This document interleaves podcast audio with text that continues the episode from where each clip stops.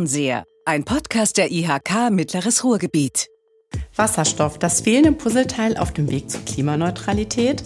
In vielen Ländern der Europäischen Union werden derzeit zahlreiche Wasserstoffstrategien ausgearbeitet und verabschiedet. Viele versprechen sich von Wasserstoff den lang ersehnten Ersatz für fossile Rohstoffe. Warum wird Wasserstoff als Energieträger der Zukunft oder Schlüsselmolekül der Energiewende bezeichnet? Und wie können KMUs im mittleren Ruhrgebiet Wasserstoff überhaupt nutzen und wo sich Unterstützung holen? Diese Fragestellung möchten wir heute mit Dr. Alexander Heim, Referent der Institutsleitung beim Fraunhofer IEG, besprechen. Dr. Heim ist in Bochum Ansprechpartner für das Projekt H2 Raum Mittelstand Ruhr 2030, ein Projekt zum Transfer von Wasserstoffinnovationen, das das Fraunhofer IEG zusammen mit der Westfälischen Hochschule aktuell durchführt. Herzlich willkommen, lieber Alexander Heim. Hallo. Hallo. Zu Gast bei uns im Fernseher ist auch Dr. Annette Bollmann. Sie ist seit Juli 2022 Referentin für Energie bei der IHK Mittleres Ruhrgebiet und ja, bei uns erst Ansprechpartnerin bei Energiefragen für unsere Unternehmen im Kammerbezirk. Sie weiß ganz genau, was Wasserstoff eigentlich alles kann. Ich begrüße auch dich ganz herzlich, liebe Annette. Hallo. Guten Morgen. Damit sage ich auch den Hörerinnen und Hörern herzlich willkommen zur 90. Episode unseres Podcasts Fernseher, Wasserstoff, das fehlende Puzzleteil auf dem Weg zur Klimaneutralität. Wir steigen ein mit unserem Icebreaker zum Kennenlernen. 30 Sekunden, schnelle Fragen, spontane Antworten. Die Frage gilt jeweils für beide Gäste. Welches Element ist Ihr liebstes im Periodensystem und warum? Herr Heim, was können Sie da sagen? Das ist eine interessante Frage, über die ich mir eigentlich noch nie wirklich Gedanken gemacht habe. Also insofern vielleicht passend zum Thema Wasserstoff, weil es einerseits zum Thema hier passt und andererseits das häufigste Element in unserem äh, Universum ist. Oh ja, gute Antwort. Annette, wie konterst du? Ich würde dazu sagen, äh, tatsächlich Phosphor, weil es jetzt unerwartet, äh, weil ich dazu zur Phosphorchemie in meiner Doktorarbeit gearbeitet habe und das vielleicht das Resümee, was ich dazu ziehen würde, äh, Phosphor ist immer für eine Überraschung gut. Oh, ah, okay. Vielleicht unser Podcast auch, ja. Das hört sich spannend an. Okay. Kommen wir zur zweiten Frage. Wie erklären Sie Kindern in einem Satz die H2-Farbenlehre? Da kommen wir ja nachher noch zu. Wir dröseln das ja noch auf. Äh, diese Farben, mysteriöse Farbenlehre. Herr Heim, was würden Sie antworten? Kurz und knackig. Ähm, mittels der Farben unterscheidet man grundsätzlich die Herstellungsart bzw. den, den Energieträger, den man zur Herstellung nutzt für die Wasserstoffproduktion. Ja, kurz und knackig. Annette, du würdest vielleicht deinen ich Kindern äh, einfach ein äh, Video von ZDF-Logo oder so zeigen. Gerne, ja. Ich würde erstmal sagen, dass Wasserstoff als solches gar keine Farbe hat. Es ist ein farbloses Gas, aber die Farbe bezieht sich darauf, äh, ob er klimaschonend hergestellt ist oder nicht. Okay, also haben wir keinen Wasserstoffregenbogen. So ein bisschen ein, mit interessanten genau. Farben, werden wir ja nachher noch erläutern. Ähm, wann sind Sie energiegeladen, Herr Heim? Was können Sie sagen? Wenn ich mit meinen Kindern äh, tanze und, und spiele. Oh, das hört sich schön an. Ja, das glaube ich. Annette? Wenn ich wie jetzt unter Strom stehe, zum Beispiel etwas, weil wir hier einen spannenden Podcast äh, machen. Ah ja, also bist du voller Energie und kannst hier durchstarten. Genau. Ja, da freuen wir uns. Vielen Dank. Worum geht es hier eigentlich? Für Zuhörerinnen, die sich noch nicht intensiver und tiefergehender mit Wasserstoff auseinandergesetzt haben. Herr Heim, warum wird Wasserstoff momentan so viel diskutiert und ist in aller Munde? Wasserstoff lässt sich grundsätzlich regenerativ herstellen mittels äh, Wasserelektrolyse und regenerativen Strom. Und Wasserstoff ist aufgrund seiner Eigenschaften sehr gut geeignet, in vielfältigen Prozessen äh, fossile Energieträger zu ersetzen. Genau. Ja, ist auf jeden Fall schon einiges, was, was wir jetzt schon an Schlüsselwörtern gehört haben, die wir nachher nochmal aufdröseln.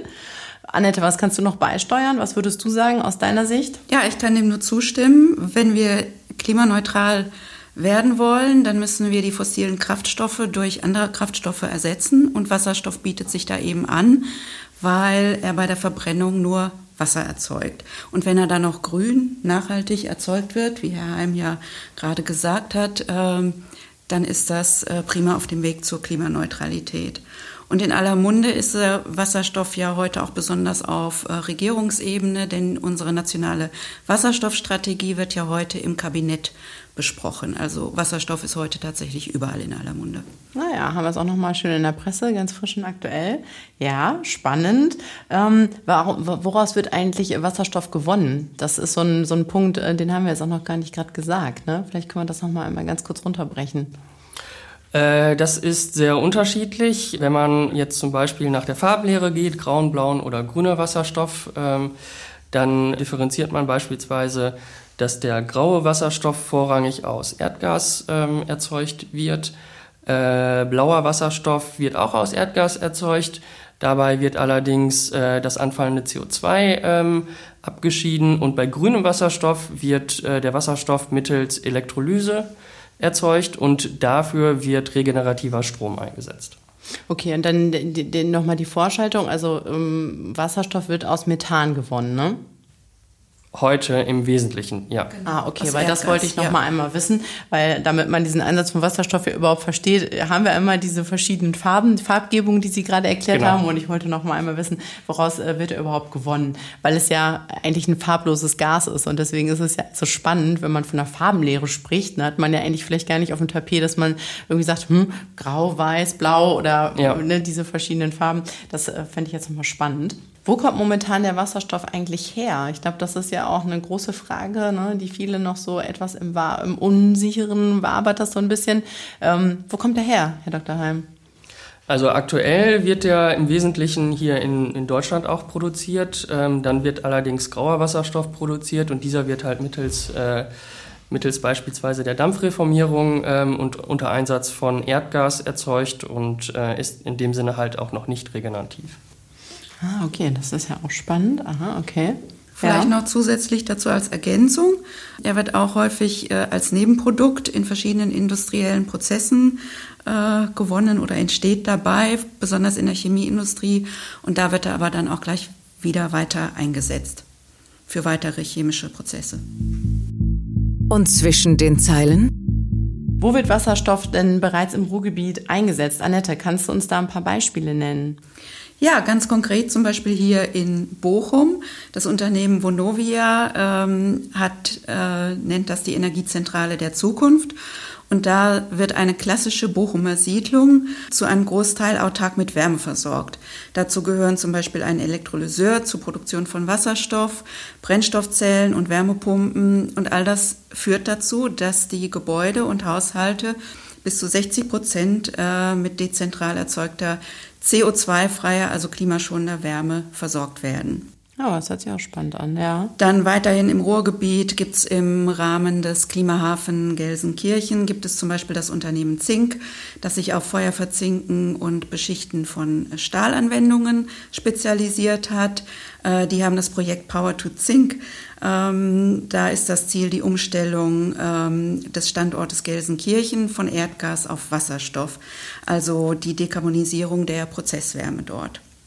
Und dann näher bei mir zu Hause im Bergischen Land sind wir neulich hinter einem Wasserstoffbus tatsächlich hergefahren. Äh, in Wuppertal gibt es 20 Busse, die mit Wasserstoff fahren. Äh, in Dortmund werden Wasserstoffbusse beschafft. Da sollen demnächst fünf bis zehn Busse auf die Straße kommen. Duisburg hat Pläne, also überall im Ruhrgebiet, in NRW äh, werden wir das demnächst häufiger sehen. Herr Heim, ähm, haben Sie auch noch Beispiele, die vielleicht ein bisschen anders gelagert sind? Ja, darüber hinaus ähm, wird äh, Wasserstoff auch im Ruhrgebiet und generell im Rhein-Ruhr-Region ähm, in der chemischen Industrie angewendet und eingesetzt und auch erzeugt. Und unterschiedliche Chemiestandorte hier in der Rhein-Ruhr-Region werden auch bereits schon äh, mit einer Pipeline verbunden. Das ist so der, der Hauptbereich, ne? Die chemische Industrie, Stahlindustrie, glaube ich, auch noch, ne? Ja, genau. Also aktuell ist die chemische Industrie der, der wesentliche oder einer der wesentlichen Abnehmer für Wasserstoff. In Zukunft wird es sicherlich die Stahlindustrie sein, dort die Hochofenroute. Aber auch andere Anwendungsfälle sind hier äh, in der Zukunft einerseits denkbar und andere sind halt auch wirklich sinnvoll dann auch in der Zukunft. Mhm, ja, man hört das ja immer so, einen ganzen großen Player wie ThyssenKrupp, die unfassbare Mengen benötigen und dann denkt ja. man sich immer, okay, wie soll das funktionieren? Kommen wir gleich später noch dazu. Ähm, jetzt sind das ja auch alles so Pilotprojekte, ne? Also die jetzt auch äh, Frau, Frau Bollmann äh, angeführt hat, der Nette gesagt hat. Ähm, was meinen Sie denn, Herr Heim, ähm, um so eine Transformation wirklich, dass das gelingt, flächendeckend? Jetzt sind das ja, ist das ja immer noch so ein bisschen flickenteppichmäßig. Was wird wirklich benötigt, damit das gelingt? Also aus meiner Sicht ist es notwendig, damit eine Transformation gelingt, dass breite Teile der Gesellschaft mitgenommen werden. Und in dem, in dem Sinne natürlich auch alle Unternehmen und insbesondere auch beispielsweise KMUs, die jetzt energieintensive Prozesse betreiben oder Produkte erzeugen, die jetzt in der Gaswirtschaft äh, ähm, verwendet werden, weil sich für diese Unternehmen dann tatsächlich auch sowohl die Prozesse als auch Geschäftsmodelle ändern können und das natürlich auch jetzt äh, bereits als Chance gesehen werden kann. Jetzt sind Sie ja mit Ihrem Projekt da auch ganz nah dran. Äh, die setzen, also eigentlich setzen Sie ja mit, dem, mit der Initiative H2 Raum genau da an. Ja. Füllen Sie das mal mit Inhalt für uns. Ja, die, das übergeordnete Ziel unserer Initiative H2-Raum ist es, den Strukturwandel hier und die Dekarbonisierung der Region zu unterstützen und das mit Fokus auf Wasserstoff und Wasserstofftechnologien. Eine, ein Grundpfeiler dieses Projektes ist es, insbesondere den Wissenstransfer mit neuen Formaten zu stützen. Das heißt, wir wollen unterschiedliche Bereiche der Gesellschaft natürlich adressieren, das heißt auch Schüler, Studenten, Politik äh, ah, und okay. Unternehmen. Mhm. Und der andere Pfeiler sind natürlich dann auch sogenannte Werkstattprojekte, in denen wir Innovation in die Anwendung bringen wollen. Das heißt, wir schauen uns dann natürlich dort auch die gesamte Wertschöpfungskette grundsätzlich an. Äh, das heißt, dort, dort können Projekte entstehen, die sich mit der Erzeugung von Wasserstoff beschäftigen, mit der Anwendung von Wasserstoff, mit der Speicherung von Wasserstoff, aber alles im Grunde sehr anwendungsnah und mit dem Ziel des, des Wissenstransfers am Ende und auch äh, die Prozesse hier am Ende ähm, klimaneutral zu gestalten und auch klimaneutrale Geschäftsmodelle zu erzeugen. Warum ist das Fraunhofer Institut jetzt genau oder die IEG genau da nach Bochum jetzt eingestiegen? Sie haben ja schon ein bisschen diesen Strukturwandel äh, beschrieben. Ist das so genau der Point, äh, warum Sie da jetzt ansetzen? Naja, das Fraunhofer IEG hat große Kompetenzen im Bereich der Energiesystemanalyse und hier in diesem Bezug natürlich auch im Bereich des Wasserstoffs und auch in der Technologie. Und wir sitzen, oder einer unserer Hauptsitze ist hier in Bochum neben Cottbus. Und äh, von daher liegt uns die Region natürlich auch nahe und wir wollen natürlich auch unterstützen, dass die Region sich hinsichtlich klimaneutralen Energiesystemen weiterentwickelt. Ja, schön. Annette, wie können denn, also wie kann die IHK Mittleres Ruhrgebiet da eigentlich unterstützen? Wie, wo, wo stehen wir da? Ja, wir in der IHK hier haben ja eigentlich immer die äh, kleinen und mittleren Unternehmen im Blick, äh, weil nicht jeder die Größe hat eines großen Stahlkonzerns und die entsprechenden Investitionsmittel, mhm. äh, um die Transformation aktiv auszugestalten. Ähm, wir möchten gerne die kleinen und mittleren Unternehmen unterstützen äh, gucken, wo wir helfen können. Und dazu planen wir zum Beispiel eine Webinarreihe zum Thema Wasserstoff. Wir haben dazu schon äh, mit dem mit Ihnen, Herrn Heim, ja beim Fraunhofer IEG gesprochen, äh, wollen ja demnächst eine Veranstaltung äh, anbieten. Außerdem äh, zum Thema Wasserstoffimport planen wir eine Veranstaltung äh, mit dem Fokus auf andere EU-Länder zusammen mit meiner Kollegin im Bereich international. Also eine Reihe von Veranstaltungen, die informieren sollen und äh, Unterstützung anbieten sollen so ein bisschen, was Herr Heim auch gerade sagte, ne? die Leute da abzuholen, also die KMUs oder einfach verschiedene Gruppierungen, genau. ne? um das einfach mal runterzubrechen, das Thema. Und was ich schön fand, ähm, unsere eine Delegation sozusagen von der IRK war ja auch schon äh, zu genau. Besuch, ne? Genau, wir haben schon, wir haben schon Folgetermin vereinbart mhm. und ähm, Vielleicht nochmal auf KMUs zurückzukommen. Also aktuell liegt auch der Fokus äh, bei dem Projekt zunächst auf KMUs. Das heißt nicht, dass andere Unternehmen da jetzt ausgeschlossen werden, aber der aktuelle Fokus liegt halt auf KMUs und Hochtemperaturprozesse. Das ist der erste Fokus, äh, worauf wir äh, aktuell fokussieren in dem Projekt. Gibt es schon so einen Erfahrungswert oder ist das noch in der Pipeline? Oder gibt es schon ganz, kann man ein, ein, eine Sache exemplarisch schon mal nennen, wenn Sie jetzt das so nennen, KMU und Ja, also wir stehen gerade am Anfang, also das Projekt ist gerade erst gestartet und wir sind natürlich mit äh, diversen Unternehmen auch schon im Austausch, mit denen wir dann halt Anwendungsprojekte dann jetzt kurzfristig starten wollen. Genau, aber in dem Sinne lau äh, laufen die Projekte jetzt an und wir starten jetzt und werden dann schauen, inwieweit äh, wir das weiterentwickeln können und inwieweit es dann auch noch weitere Anwendungsfälle gibt und neue Projekte und äh, inwieweit wir dort dann auch ein entsprechendes Netzwerk aufbauen können, was auch grundsätzlich ein Ziel dieser Initiative ist. Das hört sich gut an. Da müssen wir Herrn Heim unbedingt nochmal einladen, wenn er dann verschiedene Beispiele hat und das Netzwerk immer größer wird. Ne? Ja. Dann äh, laden wir Sie noch auf jeden Fall nochmal ein mit Partnern. Das ist bestimmt ganz spannend. Finde ich gut. Tacheles. Was fehlt grünen Wasserstoff zum Durchbruch, Herr Heim? Was würden Sie sagen? Vor allem aktuell die Verfügbarkeit, vielleicht der äh, jetzige Preis noch und äh, dann halt auch die Infrastruktur für den Transport. Hast du noch was, was du hinzufügen Ja, dem kann ich eigentlich nur zustimmen. Es ist ja historisch so gewesen, dass wir uns auf die Brennstoffe wie Biomasse, wie Holz zum Beispiel, äh, verlassen haben oder fossile Brennstoffe wie Kohle, Öl und Gas, weil die einfacher zu gewinnen sind und günstiger waren. Und den Wasserstoff muss man eben erzeugen. Und hm. darin liegt ähm, die Herausforderung. Und wir müssen es eben schaffen, dass grüner Wasserstoff äh, energieeffizient hergestellt und transportiert und gespeichert werden kann. Und die Herstellung, äh, die Kosten für die Herstellung für den grünen Wasserstoff, die müssen sinken.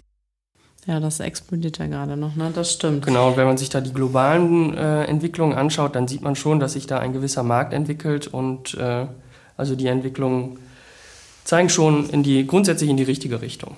Ah ja, okay. Das ist ja auch mal wichtig. Ich finde immer so ein, das ist ganz, ganz schwierig, so einen allgemein, wie so eine Vogelperspektivenblick äh, zu bekommen. Ne? Den, ja. Also da, da braucht man wirklich Experten, die da von oben drauf gucken und verschiedene, ja auch eben ja auf Länderebenen äh, und Kontinentenebenen sozusagen ja auch nochmal gucken, wenn man sich andere Länder und Kontinente anguckt, wie Chile zum Beispiel, die sind ja ganz weit mit äh, dabei, ne? Und andere Länder krebsen da vielleicht noch rum. Insofern ist es mal ja. gut, wenn man jemanden hat, der da so ein bisschen allgemein äh, den, den, den Überblick hat oder oder zwei Personen, die da den Überblick haben.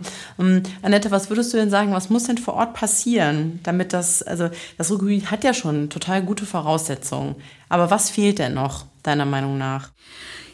Das Ruhrgebiet hat tatsächlich bietet schon sehr gute Voraussetzungen. Wir sind ja eine Industrieregion, äh, die eine große Transformationserfahrung bereits mhm. besitzt. Das haben wir ja schon ein paar Mal durchgemacht. Wir haben eine besondere Mischung aus Industrie, Kommunen, Wirtschaft und Wissenschaft mit einem hohen Vernetzungsgrad. Ähm, wir haben die, äh, eine sehr dichte Gasinfrastruktur in Europa. Also von der Infrastruktur her sind wir gut aufgestellt. Die geografische Lage ist prima. Wir sind sehr zentral und wir besitzen eben als Region das Energie- und Industrie-Know-how. Ähm, Gut, jetzt haben wir quasi ja drei Punkte, Bullet Points, wo wir sagen können, das haben wir schon mal. Das haben wir schon mal. So, und warum genau. passiert immer noch nichts? Genau.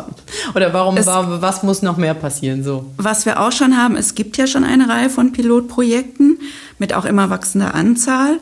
Aber für kleine und mittlere Unternehmen, die nicht den finanziellen Rahmen für größere Investitionen haben, gibt es den kostengünstigen Wasserstoff eben noch nicht. Den brauchen wir noch. Herr Heim, was würden Sie ergänzen? Sehen Sie das genauso? Im, Wesentlichen kann ich dem äh, zustimmen. Wir haben ja eine sehr hohe Kompetenzdichte bereits im Ruhrgebiet. Ähm, die Infrastruktur, vor allem halt äh, die Gasinfrastruktur, ist ja historisch hier im Ruhrgebiet auch sehr ausgeprägt und äh, lässt sich zu einem gewissen Na Maß natürlich auch dann äh, für, den, für den Wasserstofftransport umnutzen. Ja, genau. Also im Wesentlichen bräuchten wir jetzt noch weitere Anwendungsprojekte, Demonstratoren, um zu zeigen, ähm, welche Anwendungen und Prozesse am Ende sinnvoll sind, wo Geschäftsmodelle gegebenenfalls auch für die Unternehmen hier liegen. Da kann Ihr Projekt ja, Herr Heim, dann aber auch eine sehr wichtige Rolle spielen. Genau, das wollen wir an der Stelle dann auch und dort auch äh, ähm, tatkräftig dann halt entsprechend mit von wissenschaftlicher Seite auch unterstützen, aber alles halt auch immer möglichst anwendungsnah. Mm, ja, das finde ich auch ganz wichtig, weil das ist, glaube ich, gerade noch die Krux, ne? dass man da noch so ein bisschen schwimmt ja. und nicht so genau weiß, ne? was ergibt Sinn, was ist wirklich, wo, wo, wo sind Bedarfe und wie kann man es auch praxisnah dann umsetzen. Hm, schön, finde ich sehr, sehr, sehr spannend. Ähm, jetzt haben wir ja schon gehört, was alles so geht mit dem Wasserstoff. Ist denn, und ich glaube, das ist so die zentrale Frage, Wasserstoff das Allheilmittel? Herr Heim, was würden Sie sagen? Das würde ich so nicht unterschreiben. Wasserstoff ist ein zentrales Element der Energiewende und wird in vielen Prozessen und in vielen Bereichen später auch eine wesentliche Rolle spielen. Allerdings wird Wasserstoff jetzt auch häufig mit der Wärmewende assoziiert oder äh, mit der Verkehrswende. Allerdings zeigen dort halt viele wissenschaftliche Studien, dass Wasserstoff beispielsweise jetzt im Gebäudebereich, in der Gebäudewärme, eine nur sehr untergeordnete Rolle spielen wird, genauso im Individualverkehr voraussichtlich. Und ähm, auch bei der Prozesswärme gibt es ähm, Alternativen, diese effizienter herzustellen, wenn man jetzt so von Temperaturen bis ja, vielleicht 200 Grad ausgeht. Mhm. Ja, das ist das, was Sie mit den Gebäuden ansprechen. Das wurde ja auch schon mal in, in den Medien ja. diskutiert. Ne? So Wasserstoff für zu Hause können wir jetzt auf einmal mit Wasserstoff heizen. Wurde ja dann auch schon breit diskutiert und sozusagen widerlegt, so wie Sie es auch gerade da äh, dargelegt haben. Genau, es klingt dann grundsätzlich natürlich einfach, äh, ein, eine äh, Brennwerttherme, eine Gasbrennwerttherme jetzt auszutauschen durch eine, eine Wasserstofftherme. Das, dann hat man gegebenenfalls zu Hause keine große Umstellung an sich, äh, nur der Energieträger ändert sich gegebenenfalls. Äh, es klingt im ersten Moment natürlich einfach, aber ähm, letztlich spielt halt die Verfügbarkeit und der Preis von Wasserstoff dann auch eine gewichtige Rolle und äh, ähm, so sieht es halt aktuell nicht aus, dass der ganze Wärmemarkt dann auch äh, oder ein Großteil des, des Gebäudewärmemarkts dann am Ende auch durch Wasserstoff bedient werden kann. Insbesondere auch, weil wir effizientere andere Technologien an der Stelle haben. Hm, also sind wir sozusagen zu Hause noch nicht H2 ready. also im, im, Privaten jetzt. Äh, Annetta, was würdest du sagen? Ist, das, äh, ist Wasserstoff das Allheilmittel oder bist du da auch kritisch? Ich bin da auch kritisch. Äh, ich stimme auch Herrn Heim zu. Äh, es gibt ja Sektoren in der Wirtschaft, die Wasserstoff benötigen, die sonst nicht äh, klimafreundlich äh, sich, sich aufstellen können. Und die müssen auf jeden Fall zuerst mit Wasserstoff äh, versorgt werden. Ob dann irgendwann durch äh, Effizienz, Forschungsinnovationen, äh, ob dann der Wasserstoff auch in die privaten Haushol Haushalte gelangen kann, das muss sich noch zeigen. Aber im Moment sehen wir das noch nicht. Gibt es denn was, was Sie jetzt überrascht hat? Jetzt sind ja zwei Experten, die Expertinnen, äh, die schon länger sich mit der Thematik beschäftigen. Und wenn man jetzt so zurückguckt, gab es was, was Sie überrascht hat, Herr Heim? Also hier und da hat es mich manchmal überrascht, wenn man in der Presse oder so von einzelnen Projekten gelesen hat, die mit sehr günstigen Produktionskosten und dann potenziell auch Verkaufskosten von von Wasserstoff ja diese publiziert haben, wo halt relativ schnell erkenntlich ist, dass diese sehr günstigen Preise eigentlich so kaum erzielbar sind. Also diesbezüglich wurde das jetzt zuletzt auch beispielsweise von, von der Metastudie vom Wuppertal-Institut äh, ganz gut eingeordnet. Mhm. Dort sind so Perspektiven dargestellt, ah, okay. wie äh, die Preise 2030 und 2045, glaube ich, sich gestalten können und zwar unter Analyse von äh, wesentlichen Studien, die jetzt in der Vergangenheit publiziert wurden. Ah, okay. Annette, hast du auch was, wo du sagst, boah, Wahnsinn, hätte ich gar nicht gedacht, so vor vier, fünf Jahren, wie sich das jetzt entwickelt, wie der Stand heute ist? Ja, vielleicht, wir sind von äh, vor vier Jahren aus dem Ausland zurückgekommen nach Deutschland und was mich hier überrascht hat, ist die schiere Vielzahl von Projekten, Koordinationen, Vorhaben, Forschungsinnovationen, ähm, wo es sehr leicht ist, im Moment den Überblick zu verlieren. Das hat mich überrascht. Fernseher. Welche Maßnahmen müssten denn jetzt erfolgen, damit Wasserstoff flächendeckend, also jetzt in ganz Deutschland sozusagen und auch in Europa, nutzbar gemacht äh, werden können? Also damit dieser momentane Flickenteppich auch so ein bisschen erlischt. Äh, Annette, hast du da Ansätze? Ja, wir haben ja heute schon die Technologien wie Elektrolyseure oder Brennstoffzellen, ähm, die Wasserstoff zu Strom und Wärme umwandeln. Diese können wir aber zunächst noch mit fossilen Energieträgern, also mit Wasserstoff, der mhm. aus fossilen Energieträgern äh, gewonnen wird, betreiben. Und so kann man den Wasserstoff, so kommt die Technologie in die Praxis. Man kann den Hochlauf äh, forcieren, man baut einen Markt auf und kann so dann schrittweise zum grünen Wasserstoff äh, umstellen. Also Wasserstoff kann eigentlich die Brücke zwischen der fossilen und der erneuerbaren Energiewelt äh, bilden. Wir müssen nur die Akzeptanz auch von blauem und grauem Wasserstoff ähm, noch beibehalten. Mhm. Auch schönes Bild, so eine Brückentechnologie. Was äh, können Sie noch ergänzen, Herr Heim? Darüber hinaus braucht es sicherlich dann auch der Bedarf ist der Infrastruktur, also der Wasserstofftransportinfrastruktur und ähm, für Unternehmen, die in Prozesse investieren wollen oder auch in Technologien investieren wollen, für die bedarf es dann natürlich auch einer gewissen Planungssicherheit, ja, ob klar. sie Wasserstoff bekommen oder nicht. Wie wird das denn dann so Brave New World mäßig 2043 aussehen, in 20 Jahren? Welche Rolle wird H2 spielen? Was würden Sie sagen, Herr Heim? Trauen Sie sich eine Prognose in die Zukunft? Ah, da wird sich dann sicherlich gezeigt haben, in, in, in welchen Prozessen und äh, in welchen Anwendungsbereichen Wasserstoff dann wirklich eine Rolle spielen wird und wo dieser Wasserstoff dann auch wirklich angewendet wird und wie groß dann letztlich auch die Verfügbarkeit des Wasserstoffes ist, weil davon hängt es ja im Wesentlichen ab. Und in dem Sinne wird Wasserstoff dadurch, äh, dass es äh, eine wesentliche Dekarbonisierungsoption natürlich aus heutiger Perspektive schon ist, schon eine große Rolle spielen. Nur wie groß die Rolle dann am Ende wirklich ist, das wird sich dann am Ende sicherlich zeigen. Annette? Also wenn ich mir das wünschen könnte, dann würde ich sagen, bis 2043 oder sogar auch 45, da wollen wir ja klimaneutral sein in Deutschland. Ähm, bis dahin ist grüner Wasserstoff überall verfügbar, sehr kostengünstig und hat in den meisten Bereichen die fossilen Brennstoffe ersetzt. Wobei, da würde ich gerne einmal kurz äh, einhaken. Denn bei dem einen oder anderen Prozess, wie vorhin schon dargestellt, beispielsweise ähm, im Wärmesektor, gibt es halt andere effiziente Technologien heute schon, die heute schon verfügbar sind. Und da ähm, ist es aus, aus meiner Sicht aus, und aus energiesystemischer Perspektive sicherlich sinnvoll, den Wasserstoff insbesondere dort einzusetzen, wo als erstes benötigt wird und äh, äh, andere Bereiche vielleicht auch anders zu dekarbonisieren. Wie wir gehört haben, ist Wasserstoff in aller Munde, energiegeladen, ne? in, in, in, in, jedem Thema äh, versteckt er sich. Sehr schön, sehr spannend, finde ich gut.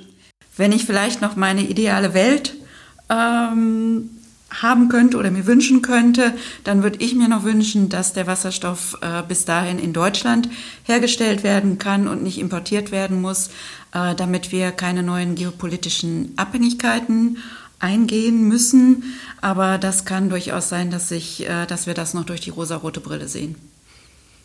Na, gucken wir mal, ob wir die quasi anlassen wollen oder wir die absetzen müssen und ersetzen durch eine grüne, graue oder blaue Wasserstoffbrille.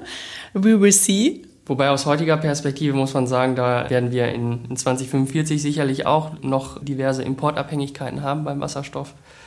Aber letztlich ist auch äh, eine Wasserstofferzeugung per Elektrolyse in, in Deutschland auch zu einem gewissen Maß sehr sinnvoll, da sie letztlich auch ähm, energiesystemdienlich auch beispielsweise fürs Stromsystem eingesetzt werden kann. Na, spannende Perspektiven. Wir sind wirklich neugierig, was sich tut und werden dann auf jeden Fall nochmal eine, eine neue Runde aufmachen hier im Podcast, ne, wenn die Netzwerke nochmal mehr gespannt sind und viele neue Beispiele und einfach Pilotprojekte angelaufen sind. Freue ich mich drauf. Sehr schön. Wir haben gehört, wie vielfältig Wasserstoff eingesetzt werden kann und wie Experten die Zukunft dieses Stoffs im Ruhrgebiet einschätzen. Und wir haben auch diskutiert, warum H2 in aller Munde ist, aber flächendeckend momentan noch keine Versorgung sichergestellt ist. Ja, und ganz wichtig, wir haben Menschen gehört, die sich diesem spannenden Thema verschrieben haben und mit ihrer Arbeit versuchen, ja, dieses etwas sperrige Element äh, mit Inhalt zu füllen und ähm, ja, besonders Unternehmerinnen im Ruhrgebiet auch Perspektiven zum Einsatz aufzuzeigen einzusteigen, also das runterzubrechen. Ich bedanke mich ganz herzlich bei meinen beiden Gästen dafür, dass wir so intensiv die verschiedenen Seiten beleuchtet haben und ja in die Köpfe von zwei Wasserstoffexpertinnen schauen konnten. Ganz herzlichen Dank, lieber Herr Dr. Alexander Heim und auch ein ganz großes Dankeschön an dich, Annette, dass äh, Sie beide hier mit äh, dem Fachwissen zur Seite standen. Herzlichen Dank. Danke ebenso. Dankeschön. Alle Infos und Links rund um das Thema der Folge finden Sie wie immer in den Show Notes. Sind noch Fragen unbeantwortet geblieben? Hat Ihnen die Episode gefallen oder haben Sie Anregungen? Lassen Sie es uns gerne wissen und zwar per Mail an ziegast.bochum.ihk.de. Das war's wieder von uns vom Podcast Fernseher der IHK Mittleres Ruhrgebiet. Ich sage vielen Dank fürs Zuhören und ja, wenn Ihnen diese Episode gefallen hat, dann abonnieren Sie uns, liken Sie uns. Wir freuen uns, wenn wir in Kontakt bleiben und voneinander hören.